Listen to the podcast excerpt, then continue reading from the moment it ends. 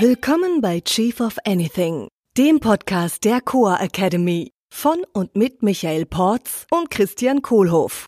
Für alle, die zusammen mit ihrem Unternehmen, Team oder Mitarbeitern noch mehr erreichen wollen. Wie schaffe ich es schnell, einfach und entspannt, Vertrauen und Offenheit im Team aufzubauen und damit das Fundament für eine unglaubliche Teamleistung zu legen? Eine mögliche Antwort und ein Tool in der heutigen Episode. Hallo Michael. Hallo Christian. Wir machen heute eine Übung. Oh. Ja, und zwar machen wir heute die Lifeline-Übung. Ach, schön. Und das ist eine Übung, die, die ich für verschiedene Sachen anwenden kann. Also unter anderem, um mich besser kennenzulernen, um andere besser kennenzulernen und auch um Vertrauen im Team zu schaffen. Mhm. Ja, also es ist eine Übung. Äh, letztlich jeder erzählt 10, 15, 7 Minuten, je nachdem, was wir festlegen, aus seinem Leben und beschreibt, was waren die Höhen und die Tiefen. Mhm. Manche beschreiben auch, was sie gelernt haben ja. in ihrem Leben. Und je offener und je ehrlicher das präsentiert wird, umso tiefer wird das Verständnis sein und auch das Vertrauen sein, ähm, mhm. was sich in der Gruppe bildet. Ja. Und wir wissen ja, in Teams ist wichtig, Vertrauen zu haben. Absolut, ja. Ich kenne die Übung äh, sehr gut. Ähm, wir beide haben die auch oft schon zusammen gemacht äh, mhm. und auch mit vielen äh, Klienten und mit Gruppen, die wir coachen äh, und auch in eig unserer eigenen Weiterbildung über die zurückliegenden Jahre zusammen mit anderen Unternehmern. Äh, und mir fällt dazu ein sehr schönes Zitat ein, das habe ich letztens nochmal gesehen von Kurt Vonnegut. Und der hat gesagt, ähm, wir müssen, äh, also nicht, nicht, ist nicht wörtlich, wir müssen aufpassen, wer wir vorgeben zu sein, denn wer wir vorgeben zu sein, das werden wir auch. Mhm. ne? Weil diese Übung ist ja, ich erzähle ja meine Story und ich erzähle meine Story im Bewusstsein auch so, wie ich sie erzählen will und verfolge damit ja bewusst oder unterbewusst auch eine Absicht, mich irgendwie darzustellen. Und da sagt er halt, der von gut, äh, dabei muss ich aufpassen, weil so wie ich mich darstelle, so werde ich auch. Okay. Ja. Ja, das ist, klingt doch spannend. Ne? Michael, magst du anfangen mit deiner Lifeline? ja, gerne. Okay, also wie das abläuft, ist ja, ja ich habe jetzt was zehn Minuten äh, ununterbrochen. Wir machen mal zehn Minuten. Ich nehme okay. auch die Zeit hier. Ich setze meinen Timer ein. Ja, fantastisch. Ich habe den auch hier vor mir, den schönen Time-Timer. Dann drehen mir da die rote Uhr ein bisschen auf. So, machen wir zehn Minuten. Ähm, ja, dann würde ich anfangen. Bitte. Meine Story, meine Höhen, meine Tiefen in meinem Leben. Ähm, was ich gelernt habe. Und ich teile das zu dem Zweck, damit du und ich selbst und die Leute, die uns zuhören, mich noch besser kennenlernen, in der Hoffnung, dass das unsere Beziehung stärkt. Mhm, okay, also meine Story, ähm, die geht eigentlich los 1946.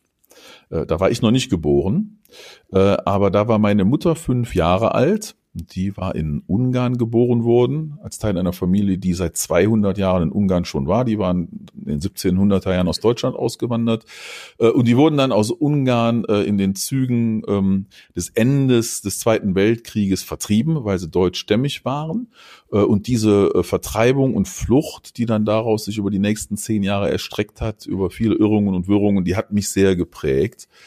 Ähm, ja, weil ich da irgendwie schon früh dann das von meiner Mutter natürlich mitbekommen habe, ähm, dass sie aus der Heimat weg musste, dass Heimat auch nichts für die Ewigkeit ist, habe ich da gelernt. Äh, und was da in mir schon als kleines Kind irgendwie immer ähm, so ein tiefen, äh, tiefes Gefühl äh, erzeugt hat, dass es mir wichtig ist, dass Menschen in der Welt friedvoll miteinander sind, damit die Welt irgendwie besser wird und damit so schlimme Sachen nicht wieder passieren. Ja, auf der anderen Seite hier mein Vater, der kommt aus der Ecke hier, wo ich aufgewachsen bin, da im Rheinland, äh, in der Nähe der holländischen Grenze. Äh, von dem habe ich, glaube ich, viel Unternehmerisches mitgenommen. Der ist äh, Steuerberater und Unternehmer gewesen sein ganzes Leben. Und da kommt dann noch ein anderer interessanter Einfluss. Ja, dann so ähm, 1970 wurde ich erfolgreich geboren. Bin also jetzt 50 Jahre alt, zum Zeitpunkt, wo wir das hier aufnehmen. Und erfolgreich geboren sage ich ganz bewusst, weil äh, meine Mutter hatte vor mir schon zwei Schwangerschaften und die sind jeweils leider nicht erfolgreich geboren worden. Ich hätte eigentlich zwei Brüder gehabt und die sind damals verstorben. Da war die Medizin noch nicht so weit. Heute könnte man die retten. Damals ging das leider nicht und so lernte ich dann also die kleinen Kindergräber auch in, in meinem Aufwachsen schon früh kennen. Da gibt's noch andere Gelegenheiten im Leben, wo Leben und Tod sehr einflussreich waren. Irgendwann ist mein Großvater an Magenkrebs verstorben, da war ich zwölf. Meine Großmutter hat sich äh, leider selber das Leben genommen, als ich 13 war. Das hatte auch einen großen Einfluss auf unsere Familie äh, und auch wieder auf äh, meine Mutter und damit auch auf den Rest von uns. Dann habe ich irgendwann Zivildienst gemacht, weil war klar, mit meinem Hintergrund wollte ich auf keinen Fall irgendwo militärischen Dienst leisten und an irgendwelchen kriegerischen Handlungen jemals teilnehmen müssen. Bin da beim Roten Kreuz als Rettungssanitäter aktiv gewesen und habe da wieder viel über Leben und Tod gelernt. Tja, dann irgendwann verstarb ein Cousin von mir nach einem Verkehrsunfall, nachdem er einige Jahre leider im Koma lag. Äh, eine Großmutter von mir verstarb an Krebs, den anderen Großvater habe ich nie gekannt. Meine Mutter kriegte irgendwann Brustkrebs, hat sich aber Gott sei Dank erholt. Und da gab es noch ein paar andere Gestalten in meinem Leben, wo der Tod eine Rolle spielte. Ein Schulfreund von mir ist beim Verkehrsunfall gestorben, ein Arbeitskollege ist mit Anfang 40, mit Anfang 30, mit 33 an einem Herzinfarkt ganz plötzlich gestorben und dann ein großer Mentor und Chef von mir ist verstorben, als ich 40 war. Ja, also in anderen Worten, ne, ähm, irgendwie das mit dem Tod, das nehme ich sehr ernst, weil ich es an vielen Ecken mitbekommen habe und habe da so mitgenommen, das kann jederzeit kommen. Ähm, oder auch nicht, wir wissen es nicht. Ne? Ähm, dann die drei Themen, die in meinem Leben eine große Rolle immer gespielt haben, drei Werte vielleicht oder äh, Passions, wie wir sie nennen wollen, ist einmal die große weite Welt, zum zweiten Musik, äh, äh, Entertainment vielleicht ein bisschen auch äh, und dann zum dritten äh, ähm, technischer äh, Fortschritt und überhaupt Fortschritt und Weiterentwicklung.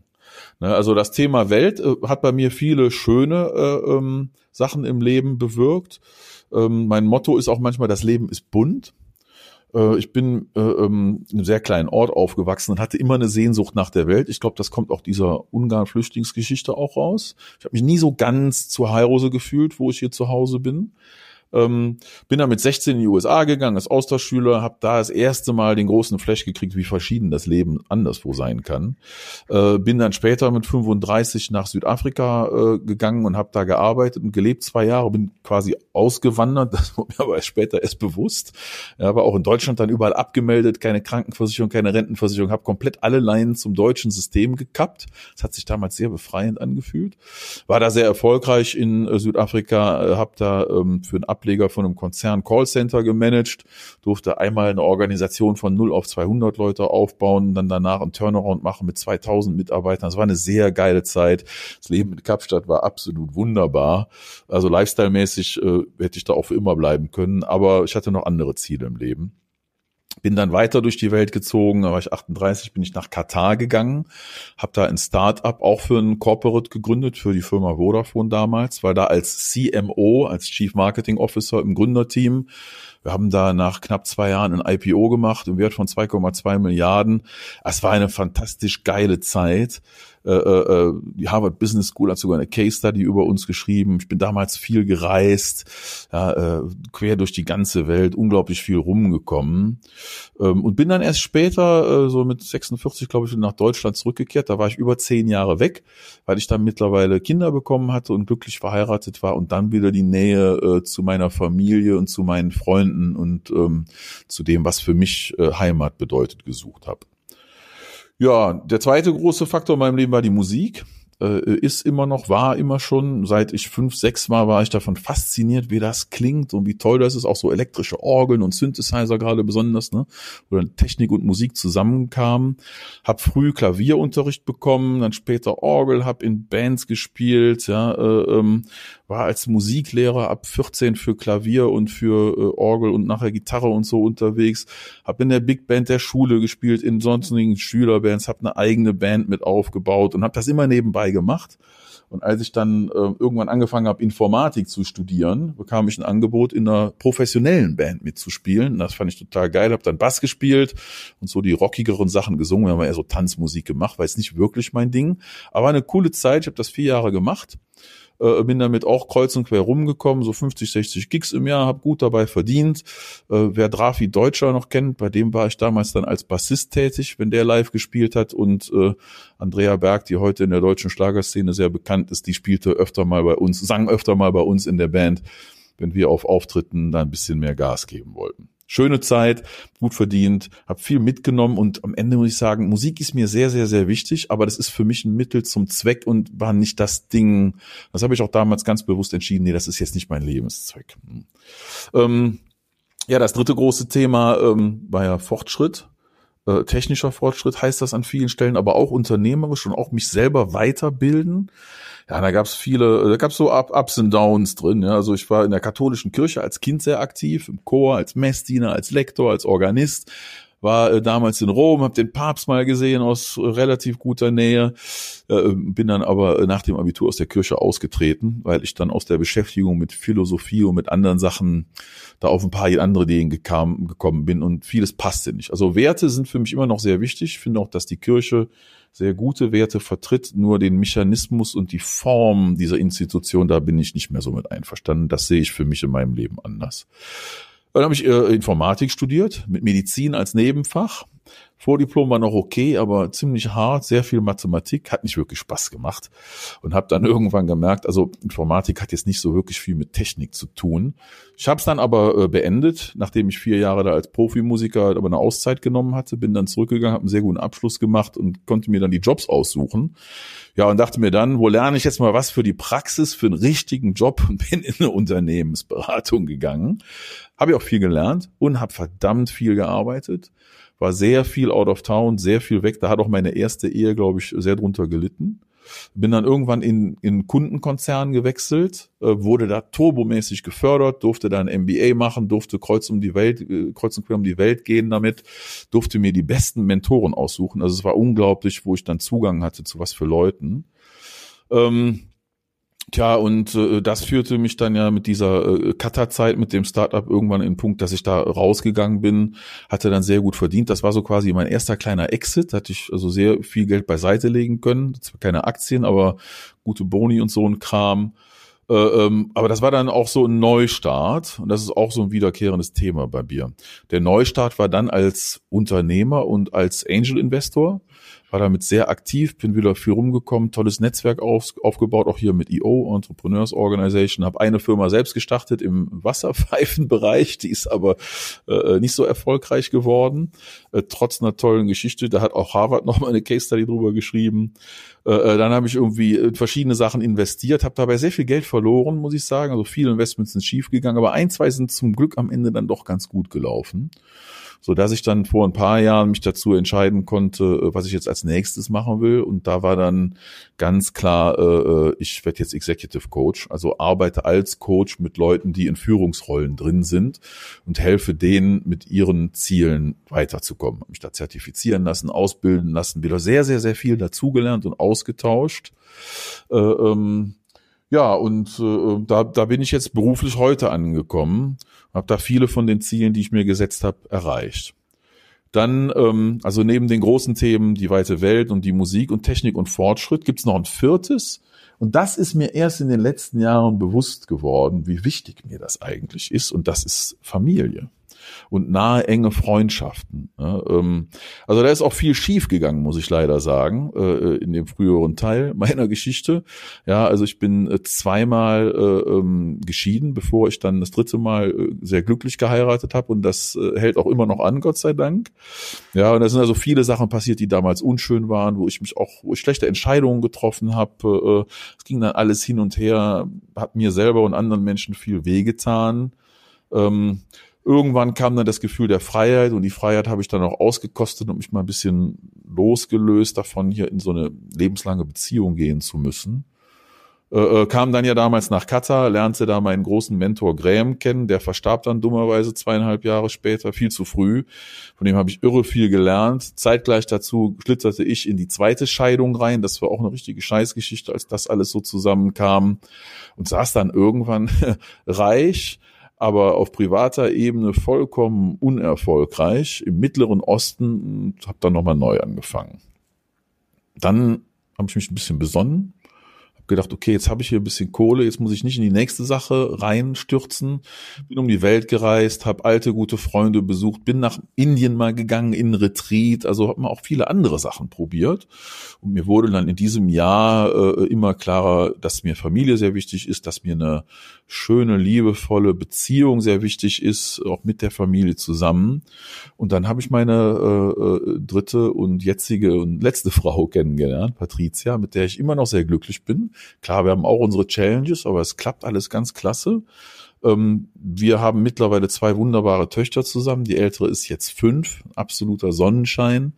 Äh, und die kleine ist zwei und total kuschelig und süß. Ähm, interessant ist, meine Frau, Patricia, ist Geigerin. Also wir teilen viele Sachen, die uns sehr wichtig sind. Ja, ist klassische Geigerin, spielt fantastisch Geige und wir musizieren auch zusammen, machen auch manchmal äh, Konzerte zusammen, wo ich dann Klavier spiele. Er hat auch so einen internationalen Schlag. Sie ist nämlich halb Peruanerin, halb Deutsche.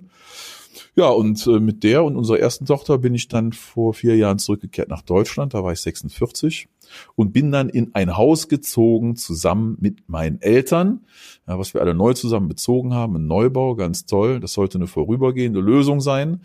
Jetzt leben wir dort schon vier Jahre beisammen. Wir sind immer noch nicht nach Berlin oder München gezogen, wie wir damals sagten, dachten, und sind als Großfamilie da total glücklich angekommen. Leben auf dem Land, mit meinen Eltern in einem Haus. Vor zehn Jahren hätte mir das jemand erzählt, den ich für verrückt erklärt. Und jetzt finde ich es gerade total geil. Ja, und im Abschluss, meine Freunde sind mir auch sehr wichtig. Ich bin äh, vorletzte Woche, wie du weißt, 50 äh, geworden. Und die haben mir dann während der Corona-Krise eine Geburtstagsparty beschert. Äh, ähm, das war eine Drive-Through-Party mit einem Traktor hier schön auf dem Land. Und also das war jetzt so in diesem jetzigen Jahr ein absoluter Höhepunkt und auch eine Bestätigung dafür, dass das mit der Familie und guten Freunden mir echt sehr wichtig ist. Ja, das ist so meine Geschichte. Ähm, es war für mich jetzt selber interessant, das nochmal so vorzutragen. Äh, äh, wie war es denn für dich? Und euch Zuhörer kann ich ja jetzt schlecht fragen. Äh, wer von euch das ähm, erwidern möchte, kann mir gerne seine Lifeline als WhatsApp-Message per Voice-Message schicken. Ich höre mir die dann gerne an und dann lerne ich euch, euch da draußen vielleicht auch noch ein bisschen besser kennen. Ja, vielen Dank, Michael. Was, ich habe jetzt deine Lifeline schon ein paar Mal gehört, was mich echt immer wieder überrascht tatsächlich ist, als wir uns kennengelernt, wieder kennengelernt haben, so vor vier Jahren, kamst du ja gerade aus Katar zurück.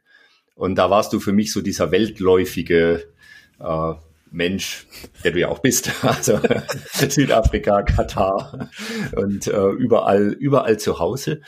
Und so diese, wie, wie dich Familie und auch Familiengeschichte so geprägt hat. Ja, das, also dieser, diese zwei Seiten, äh, Heimat ja, und, äh, und Welt, das überrascht mich immer wieder, wenn ich deine Lifeline höre. Hm, Vielen ja. Dank fürs Teilen. Danke dafür. Das war für mich, ähm, also dieses große Thema dazu erkennen, wer ich selber bin und dass ich so bin, wie ich bin und wie das auch zusammenhängt in den großen Zusammenhängen, das ist mir in den letzten Jahren erst klar geworden. Hm. Und da, seitdem ist mir auch so mein Purpose-Statement sehr klar, nämlich, also mein Purpose ist Menschen helfen, äh, Unterschiede zu überbrücken ähm, letztendlich zu dem Zweck, damit die Welt friedlicher wird. Äh, und das hängt natürlich unglaublich viel mit den Sachen zusammen, die mir in frühester Kindheit widerfahren sind und sogar dann halt schon meinen Eltern und Großeltern in der Zeit davor. Ne? Also diese, der ganz große Bogen ist immer noch eine coole Erfahrung. Klasse. Vielen Dank fürs Teilen, Michael. Gerne.